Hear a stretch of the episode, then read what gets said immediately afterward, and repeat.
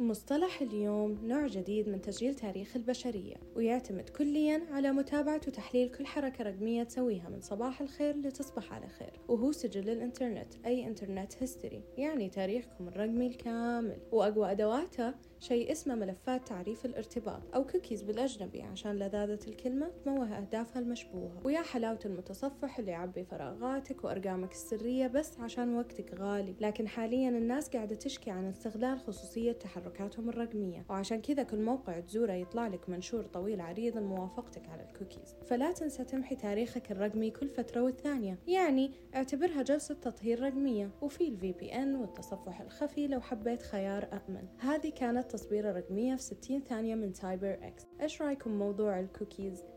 شاركونا آرائكم على هاشتاغ تصبيرة رقمية ولو حبيتوا تتعرفوا على مصطلحات أكثر تابعونا سلام